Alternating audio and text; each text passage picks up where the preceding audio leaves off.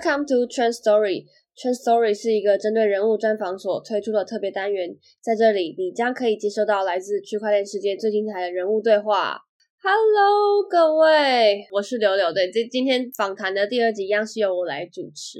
那我们今天邀请到了一位区块链圈的人，我们之前访的跟币圈比较有关系。那这今天这一位比较不一样，他是来自链圈，但其实应该很多币圈的人都知道他，因为他在这个产业里面已经耕耘了非常非常的久。然后我也蛮开心能够有这一次的机会可以访谈到他，因为其实他之前有有上过了好多的节目，然后发表了非常多就是让人可以获得很多资讯的一些观点啊，或者是看法。那我们今天。我现在就不卖关子了，然后荣幸的邀请到我们今天的场务来到我们节目。常务可以请你介绍一下你自己跟你们就是现在的团队吗？哦，我简单自我介绍一下，我是常务。那我目前在 I'm Token 担任呃首席科学家。那主要我这边团队在台湾有一个 Labs，那这个 Labs 主要是负责一些比较前沿技术的研发。那其实我们 I'm Token 其实有大概简单来讲，大概有三条业务线。那有一条是未来正在发展的业务线。前面三条业务线，第一个可能就是大家比较常听到的一个叫钱包。那第二个是硬体钱包，就是我。们其实也有出自己的 M Key，那第三个是那个我们自己有一个去中心化的交易所，我们叫 Tokeno。那 Labs 的角色其实就是扮演，就是怎么协助这些产品，那它可以改善的更好，或者是怎么样。那我们现在 I'm Token Labs 现在在台湾团队有五个，有五个人，其中一个人在新加坡。那因为 I'm Token 其实总部也在新加坡。那我们这五个人其实负责的项目其实还蛮不一样的，就是说，对比比如说我们做智能合约的开发。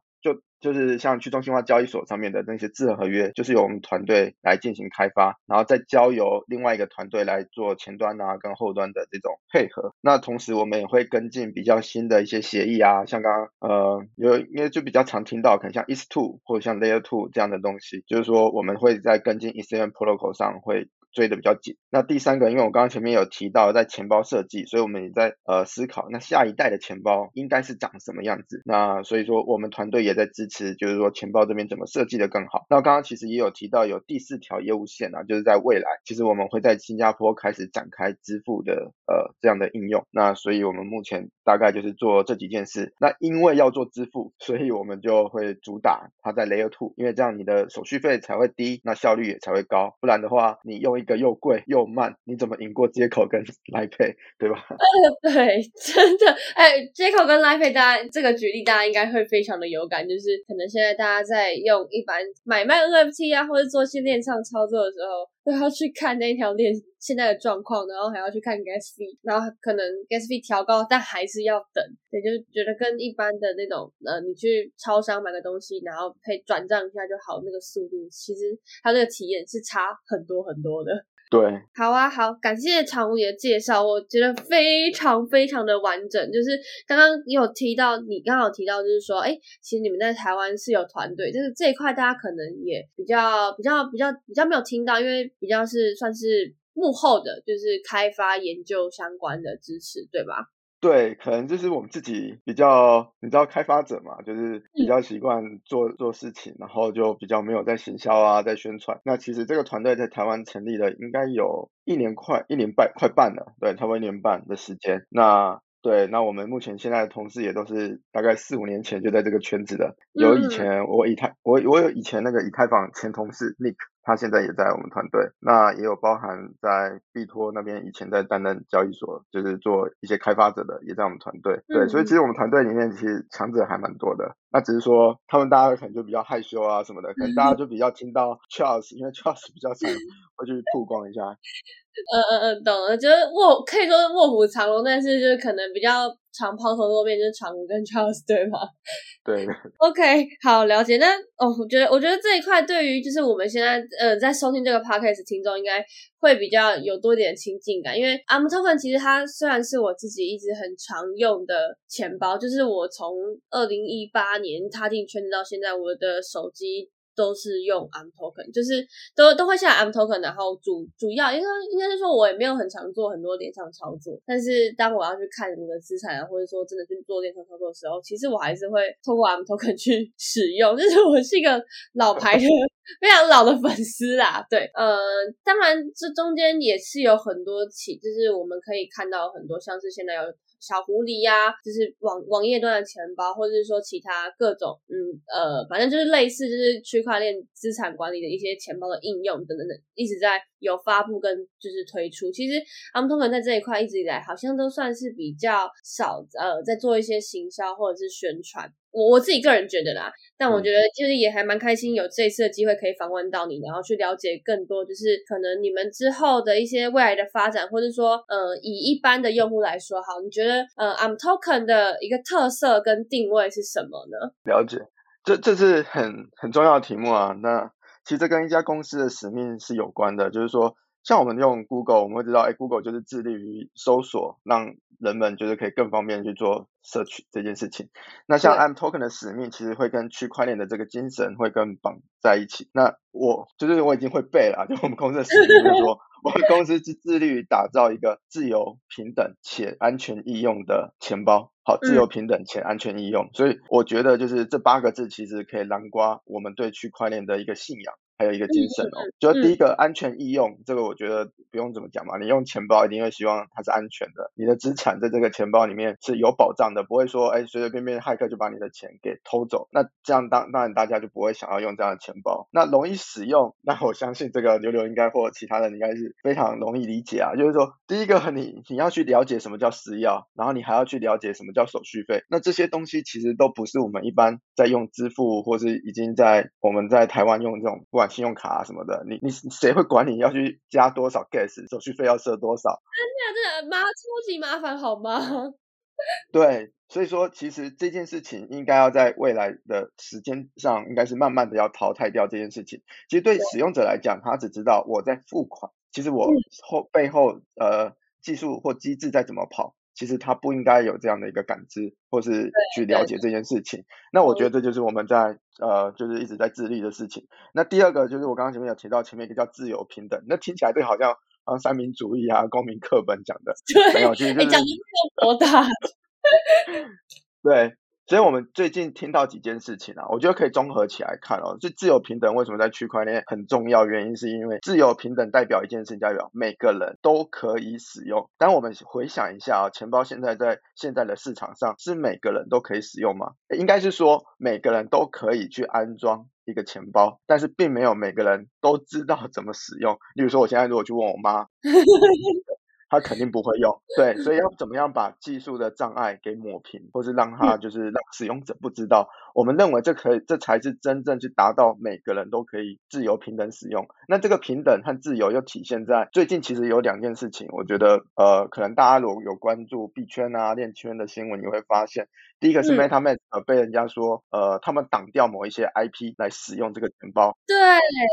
我觉得就是 MetaMask 也是无妄之灾啊，应该是说你只要换一个 RPC，哦，可能这这边有一些有一些新来的使用者，就是说你只要换一个网络的节点，或者是换一个网络的服务，其实 MetaMask 还是可以使用的。这其实就是一个去中心化的钱包。非常重要的特性。那第二个，我们可以看到有人也在质疑说，那 OpenSea 它是不是会过滤掉某一些 NFT，甚至于包含可能有些人在用 Crypto.com，昨天应该都有收到一封信说，哎，我们现在因为政策的关系，所以我们要呃，我们要禁止那一些伊朗的用户使用者之类的。那他要还要求说，你要在三月十五号之前把这这个借贷平台上的钱给还回去。你看我们现在就是大家都在提 Web3，提区块链，提去中心化，可是我们可能在这个世界还是可以看到说，哎，有一些服务，它确实是用了呃 Web3 的服务，但是它因为有自己的前端、自己的资料库，所以导致它还是可以去限制一般的使用者。那像这件事情，就其实就会跟去中心化这件事情有一点小小的违背，但是我觉得这是不可避免的。只是说 M Token 要做的事情，就是说，基本上你当你用 M Token 钱包，不论你出现这种 IP 被挡、被被怎么样，其实你都可以更换，就是说在整个钱包的标准跟协议上，我们就是配合。以实现这个 protocol，但是你要怎么去阻挡这件事情？我你你你你挡不掉，因为你可以切换节点，你可以呃换个网络，你你还是可以使用这个钱包。所以自由平等这件事情很重要，就就所以最后我我说我们的使命其实还是跟区块链的信仰跟精神有关呐，对。嗯嗯嗯，理解，完全可以感受得到。就是刚刚举了很多的例子，就是因为像刚刚讲的 MetaMask 或是 OpenSea，甚至是 那个 Crypto.com，就是我们都知道这些东西当然就是无可避免的。但是当然，我觉得对于阿姆特来说，就是要捍卫的这一个，也不是说捍卫，就是说要，因为毕竟也是在区块链。整个产业里面，那大家都知道，在区块链产业里面最最最重要的，其实就是那一些，就是你刚刚提到可能自由平等或者是一些开放的一个精神。那如果一个产品它本身可能就是做的事情是非常违背这样的精神，但是又去就是大家要透过打着区块链的名义，然后可能要在这个产业里面做点事情。哈，我觉得那种公司或者说那样子的品牌，其实我觉得就是某某一层面来说，其实就是违抗了，也不是违抗，就是说完全是跟我们现在在这个产业里面为什么会在做这些事情，就是有今天的访谈，或者说我们为什么会这么看好。或者说看重区块链的话，我觉得那这都是会有所违背，所以我觉得刚刚常文你讲的就非常的，就是我觉得是大家一般人可能平常看不到的东西，也不会知道的事情，但是其实是应该要去深思的一件事情。对，其实对使用者来讲，就是我我只知道，我只想知道好不好用，对，然后你告诉我哪边可以赚钱，怎么使用就好了。那你至于是不是违背这个精神，其实大家不一定会知道。当然，我觉得就是呃，每个钱包都有他自己的中心思想吧。那就是说，就是我们主打的特色就这样。对，嗯，我觉得，我觉得，我觉得很好。我觉得就是对大家不外乎就是啊，哪边手续费便宜，交易所嘛，哪边手续费便宜，哪边有很多的 bonus，就往哪边跑。但是你就可能有一天你就会就是说，哎，突然收到一封信，就是说，哎，不好意思，你我因为怎么样怎么样，所以你不能用了，或者是怎么样怎么样，我们我们不能做了。怎么样？就这个其实是很大的一个风险。那要怎么样去防范这件事情？就是要往回看，要去深思这些呃公司他们一开始可能创办的时候的一些精神啊，或者怎样，我觉得很重要。那那沿沿继续沿着这个讲哈，就是说，那既然在这件事情上面，就是常务你觉得说自由平等啊，或者说要抹去使用者体验这件事情很重要。那我我刚好也就是因为我自己。平常时可能会去在社群里面跟一些社群的人互动，呃，其实蛮多人，就是甚至是其实是我我自己，其实都一开始会觉得说，I'm Token 其实它是中国品牌、中国团队。那其实大家也知道，中国这边其实就是呃，相较于其他国家，它的政策性风险可能是比较高的。那这件事情。你你觉得呢？或者说，其实 a m Token 它可能就像你刚刚一开始有提到，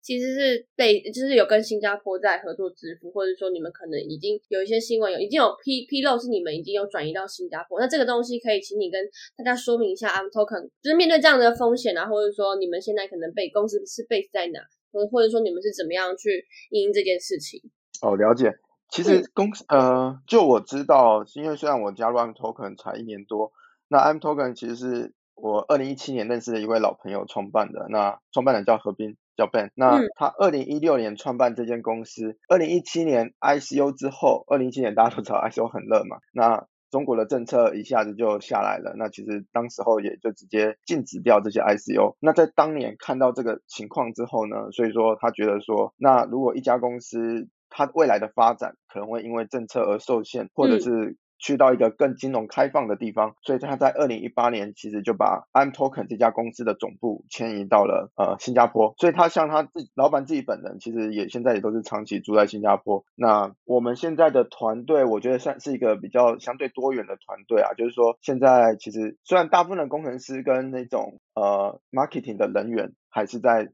杭州这边，那其实像台北现在有办公室，美国也有，然后新加坡现在也在扩编当中，所以其实我们也，我觉得这个可能也呼应到区块链的一个精神吧，就我们越分散越去中心化，其实比较不会说，呃，因为政策啊，因为什么东西，然后影响到这间公司的发展，所以考虑到这件事情，二零一八年其实整体就已经迁到呃新加坡了，对，所以现在其实，在虽然现在已经二零二二，可是我觉得还是这样吧，可能还是因为 M Token 大多数的一些活动啊。呃，都在中国，所以大家可能会觉得，哎，中国特色还是比较严，呃，比较重。但是其实如果你去看我们的这些呃和使用者的条条款，其实会发现里面很多的内容啊，其实都是已经是新加坡呃对应的一些条款了。对。嗯嗯嗯，对，就是我觉得如果如果如果今天就是社群朋友他们对于 I'm Token 有这对于你使用产品有任何的问题的话，你可能可以去看一下使用者条款，就是那个漏漏等的东西，你可能一开始打开钱包的时候会直接划过去，然后按。我确认同意以上所有条款，然后根本不会仔细发现，但其实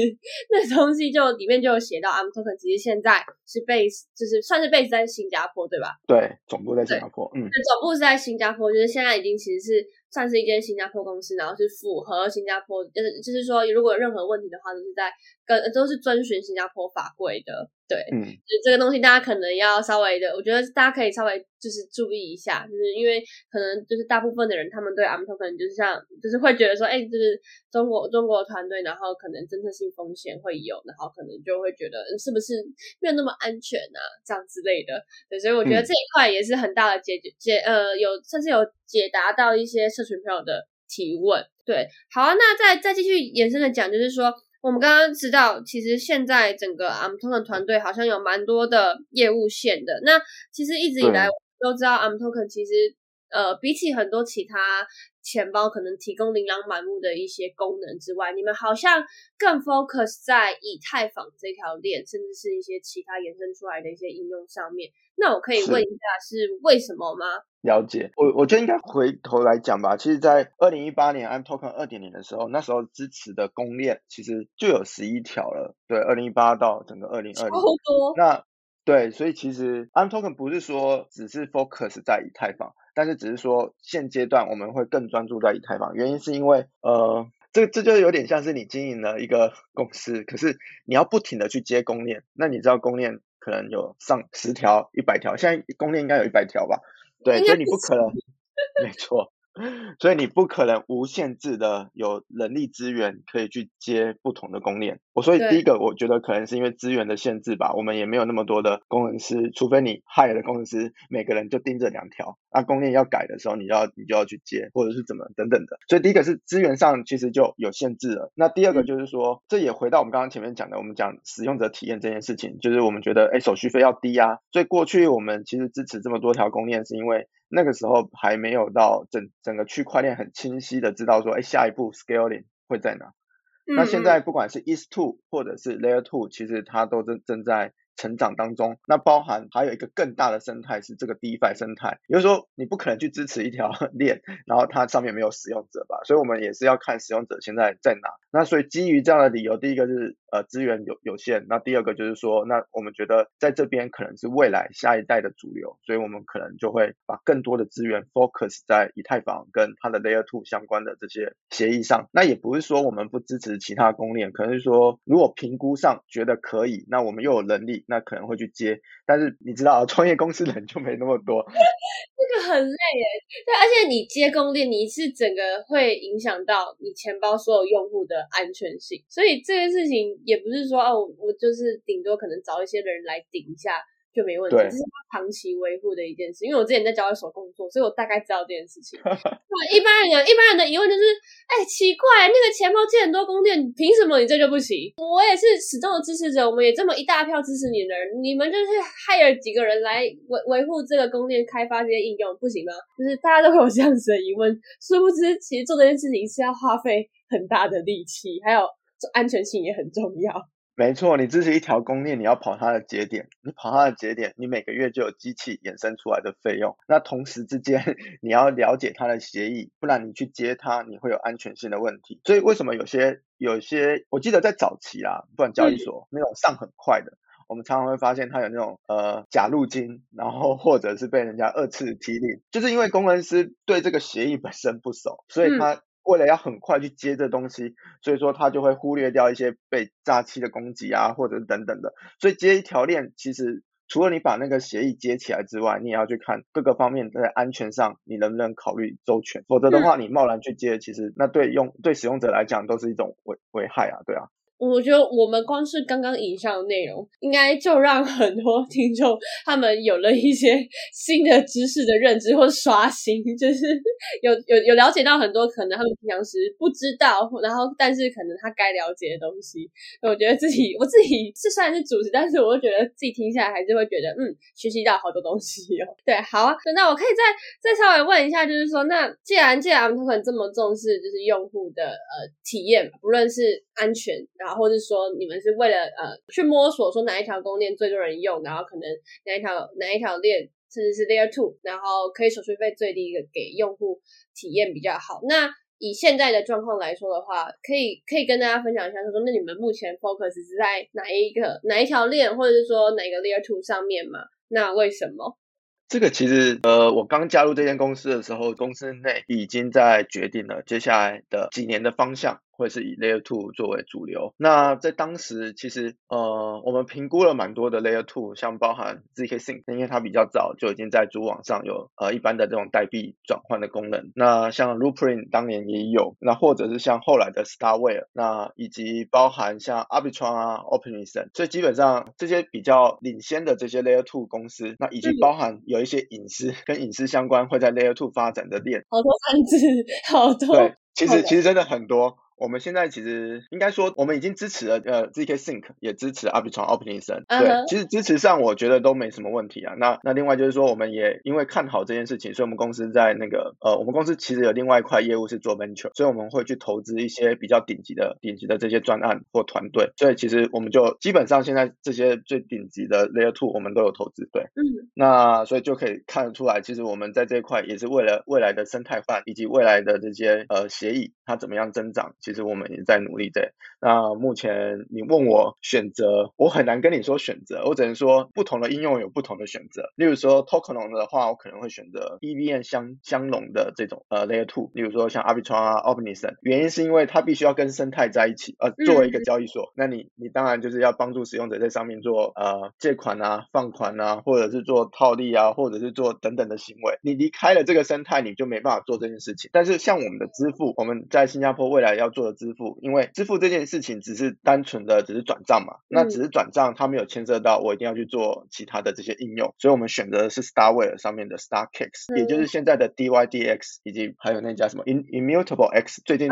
我最近有一家 NFT 公司，它融资融了两亿美金，那家公司。好屌，对，超萌，对，所以我们就是选择，我目前选择就是在 Arbitrum 跟那个呃 StarKicks 上去做这个实验，嗯嗯嗯嗯嗯，OK，了解，好啊。那因为刚刚也有提到说以就是以太坊二点零，那就是我自己也会想问说，那如果以太坊二点零上线的话，那这些就是呃 Layer Two 的东西，或者是可能其他公链，你觉得会被取代吗？那会不会就影响你们后续的一些发展呢？其实我觉得不会，而且我觉得这其实对我们来讲是一个。相辅相成的，就是二点零跟 Layer Two 其实可以分开看。就是说，二点零其实它从整个路线图上面来讲，可能开发还需要一些时间。那但是我们从以太坊二点零要做的事是提供更多的分片，就相当于是它有更多的储存空间。不同的小分片，你可以想成不同的小区块链。那这件事情就是说，就跟 Seven 一样嘛。如果 Seven 只请一个电源，那那个电源就是我们的瓶颈。那其实现在区块链就是这样。如果说你有多条多个呃可以平行处理的执行器，那就像是多个啊分片，其实你就可以更快。就像小七如果请了十个店员，那他处理的速度一定会更快嘛，对吧？对对对。但这件事情时间可能会比较往后延，但是回头回来，那 Layer Two 在里面扮演什么好处？就是因为它提供了十个分片，代表说它有十个资料层。那 Layer Two 里面有一个很重要的观念是说，Layer Two 其实是把计算跟 data 移到 Layer Two 这个呃这一层去储存跟计算，但是它把安全性放在主网上。所以说，像如果说 Layer Two 可以把资料放在在分片上，那代表我现在有多了十个分片可以去储存，那我的空间上可以储存更多的资料。那代表我的效率会更好，所以 Layer Two 跟以太坊二点零，我觉得就是一个互相配合吧。在现在这个中间的过渡阶段，可以用 Layer Two，那到后期就可以换成二点，算是一个互相共好，而不是说呃，可能你好，然后我就会消失，或者说我好，然后你就会不见的那样那种状态，对吗？对，OK，所以其实基本上这件事情对于你们的影响，其实应该就就是说，如果他们真的发展起来的话，对你们来说其实也是一件好事，就可以这样子理解。对，或者是说你也可以想成，以太坊的主网上有这么多的资产，嗯，那你 Layer Two 其实你在控制的东西也是这些资产，那你没必要离开这离开这个生态，离开这些资产，去到另外一条多链的时代。对，对啊，因为要跨过去，就真的也可能要承担一些，嗯，你可能且资金卡住、资金不见、操作不当之类的，可能人为或非人为风险可能都有。对，应该对大不大大致上其实是人为风险啦，但是就是这件事情是，其实对使用者来说，就是一件 非常难以跨过的事情。就像现在，到底为什么还是有那么多人没有办法，就是直接下载个钱包开始炒币，就是因为呃这件事情对他们来说还是非常的困难，尤其是你可能要跟你的爸爸妈妈，甚至不是阿公阿妈哦，就是跟他们去说，哎，你要不要来下载个钱包用用看啊？他们可能都听不懂了，然后那这个时候你要再叫他们去跨链的话，好像 根本就是更难的，就是已经是难上加难的一件事情了。是，而且跟这边提特别提醒一下，就是说二层网络 Layer Two 这件事情，它的安全性只要有一个东西安全就够了，就是以太坊的主网。所以我们可以想象，如果以太坊不要被攻击，你 Layer Two 的安全都可以被保障。但是如果你说跨链这件事情，就相当于是我现在有美金，我要把美金换成某一个国家，例如说俄罗斯的货币，那刚好俄罗斯最近因为货币政策 被大家给对防止就是杜绝，所以等等的，所以你可以想象啊，就是你就像我现在有一个很健全的货币，我换过去，那可是俄罗斯那边现在就是因为经济被封锁，货币被封锁，所以导致它的这个价格变得很差，你就是可以想象成我从这 A 链换到另外一条链，但另外一条链它因为政策可能或者因为被攻击，导致它整个安全性就丧失了。所以 Layer Two 比跨链会更好的一点在于，它主它只要依赖主网安全就好。可是跨链会需要两条链都要安全，否则你跨过去了，你当你再回来的时候，你钱早就已经不值钱。嗯，理解理解，对，所以大家可能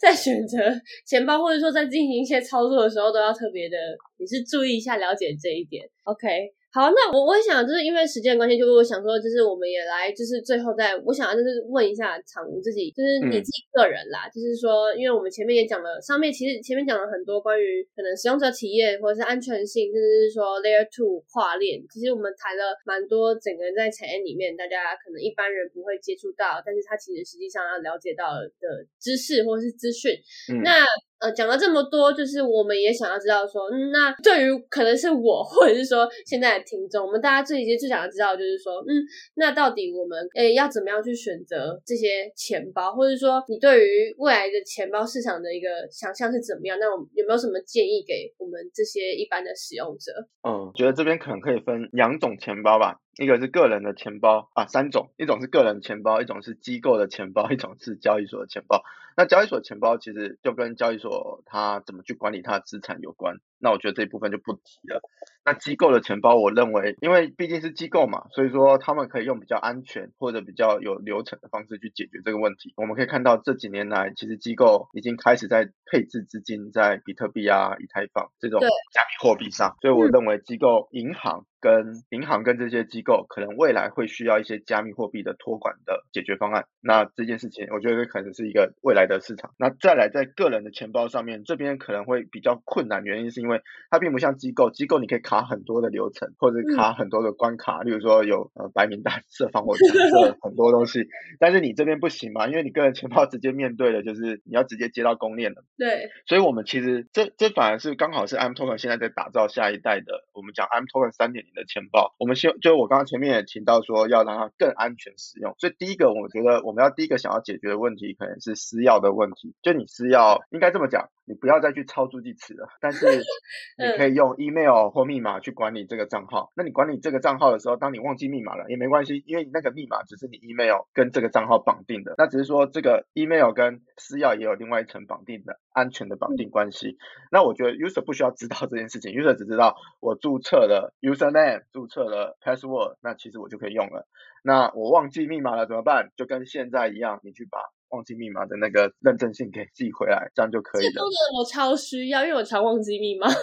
对，对所以说，如果你有一款个人钱包，可以跟现在的交易所类似这样的用法，我觉得会一般人接受的程度会比较高啦。那第二个就是说，我们现在还看到另外一个问题，就是说，其实区块链上常常会有一种，哎，转账转错了，对吧？你转到一个地址，而很多人可能那个什么卡币啊，卡在哪一条链啊？那像这些事情，其实你都可以透过一些钱包里面有一些好的这种 policy 去管理。哎，我发现最后会帮你挡下来。啊，这我觉得可能也是未来使用者想要的。那第三个可能想要的，可能就是说，我们也听过那种早期的比特币投资大户，他可能因为一场车祸或意外过世了。但你他的家人并没有因为这样享受到他的遗产，原因就是因为他们控制不了他的私钥，所以呃这也是 Vitalik 一直在提的，你需要有一个 social recovery，就是说，哎，当你呃不慎因为意外没办法操控你原本的私钥的时候，你是否提供另外一套的 solution，它可以让你的亲朋好友透过某一个流程把你的钱给拿回来，这也是我们认为未来的钱包需要，所以我们目前在努力这些目标，对。嗯嗯嗯嗯，理解理解，这个我觉得真的都是呃，大家可能呃未来就是会就是在使用上面一定会是更方便吧，对我们来说就是，然后可能就不用再像现在记很多东西，就因为我自己我自己光是平常可能登录某某个交易所好了，或者是说可能平常不是非非币圈的东西哈，我就很常忘记密码，我就觉得哇哪一天我真的私钥不见了或者怎么样，就是我可能也没有这么有 治安的。尝试，我可能就也把私钥放在我的某一些网网络上面的呃云端硬碟里面。对，就以这样比喻来说哈，我觉得可能我没有这样真真的这样放啊。对，但是那个私钥就代表你所有那个钱包的资产嘛，所以这件事情就对啊重要。所以就大家嗯要要也要注意一下，但只是说就是之后钱包可能就是会让这些体验都越来越好，就是会越趋近于像现在的可能网银啊，或者是一些我们平常。在做的支付的那些东西，对，或者是大家现在可以先用硬体钱包去撑一阵，对。我觉得是对我自己，其实呃，我我有用过一两次，但是我真的我自己个人也其实都是把钱，就是这这个习惯，我自己觉得没有很好，但是我自己都把钱放在热钱包里面，甚至交易所里面。好，对，了解，就可能要要要要稍微注意一下这件事情啦。对，好啊，我觉得，嗯，今天非常就是呃，听听了常务分享了很多对于钱包或者是 Layer Two 的一些想法或看法，然后就我觉得非常开心可以邀请到你来分享这件事情。然后如果说我们听众对于场无个人，或者是说对于呃 I'm Token 甚至钱包或者是 Layer Two 的东西有。任何的疑虑的话，因为长虹其实是我在这个区块区块链产业，我们其实也认识好好几年，对不对？我们认识好几，对，就默默也认识好几年。就是我觉得他是呃少数能够把艰涩的语言，然后用一些很好呃用一些大家一般人可以很好理解那个例子，去让你懂这些东西的重要性，或是它传递的资讯。对，所以呃我自己也很很想要再问更多东西，但是呃我也想可能我们之后可能有机会可以再录一下其他相关的议题。对，然后。如果说大家对于以上我们今天讨论的内容有任何的想法啊，或者是意见的话，不论是对于钱包或 I'm Token 团队之类，都可以在呃底下，就是我们 Podcast 底下留言啊，或者说到我们的粉砖啊，Grenade 的粉砖，甚至是 I'm Token 之后，可能也最近期也会有一些相关的活动，就是可以多多就是加入 I'm Token 的一些社 Discord 里面，对 Discord 对，或者是可以加直接加入我们团队也可以，就直接投履历过来，是直接直接真人。可以可以，就是哎，那要不要要不要想一下，你们现在缺缺什么样的人才呢？呃，我们现在缺合约工程师，那我觉得可以有一些，就是你如果已经懂一些基本的合约，或者你热爱这件事情，我觉得也可以来加入我们团队。那我们团队有很多很厉害写合约的人。那第二个就是说，那在 Layer Two，如果你你喜欢，因为其实它在台湾真正碰 Layer Two 底层的还是比较少，大家可能只是去接上 Layer Two。那如果你对于做这一块有感兴趣的，你也可以来找我们。对，然后就是端后端合约我们都缺。对，可 以可以。如果有兴趣的也欢迎直接加入，直接听一听，哎，很有很有兴趣，然后直接加入 I'm Token 这样子。对对，因为这这个产业的人才真的也很匮乏。好啊，那我们今天就也非常感感谢，就是常务刚刚以上的分享，然后。也希望我们的听众有获得到很多的资讯或干货。那如果任何问题的话，就像我刚刚讲的一样，随时呃在网络上面可以加入我们的社群，或者是找到我们特别相关的资讯。那我们今天就谢谢常吴的分享，谢谢谢谢。那我们今天就到感谢刘刘，谢谢，拜拜，拜拜。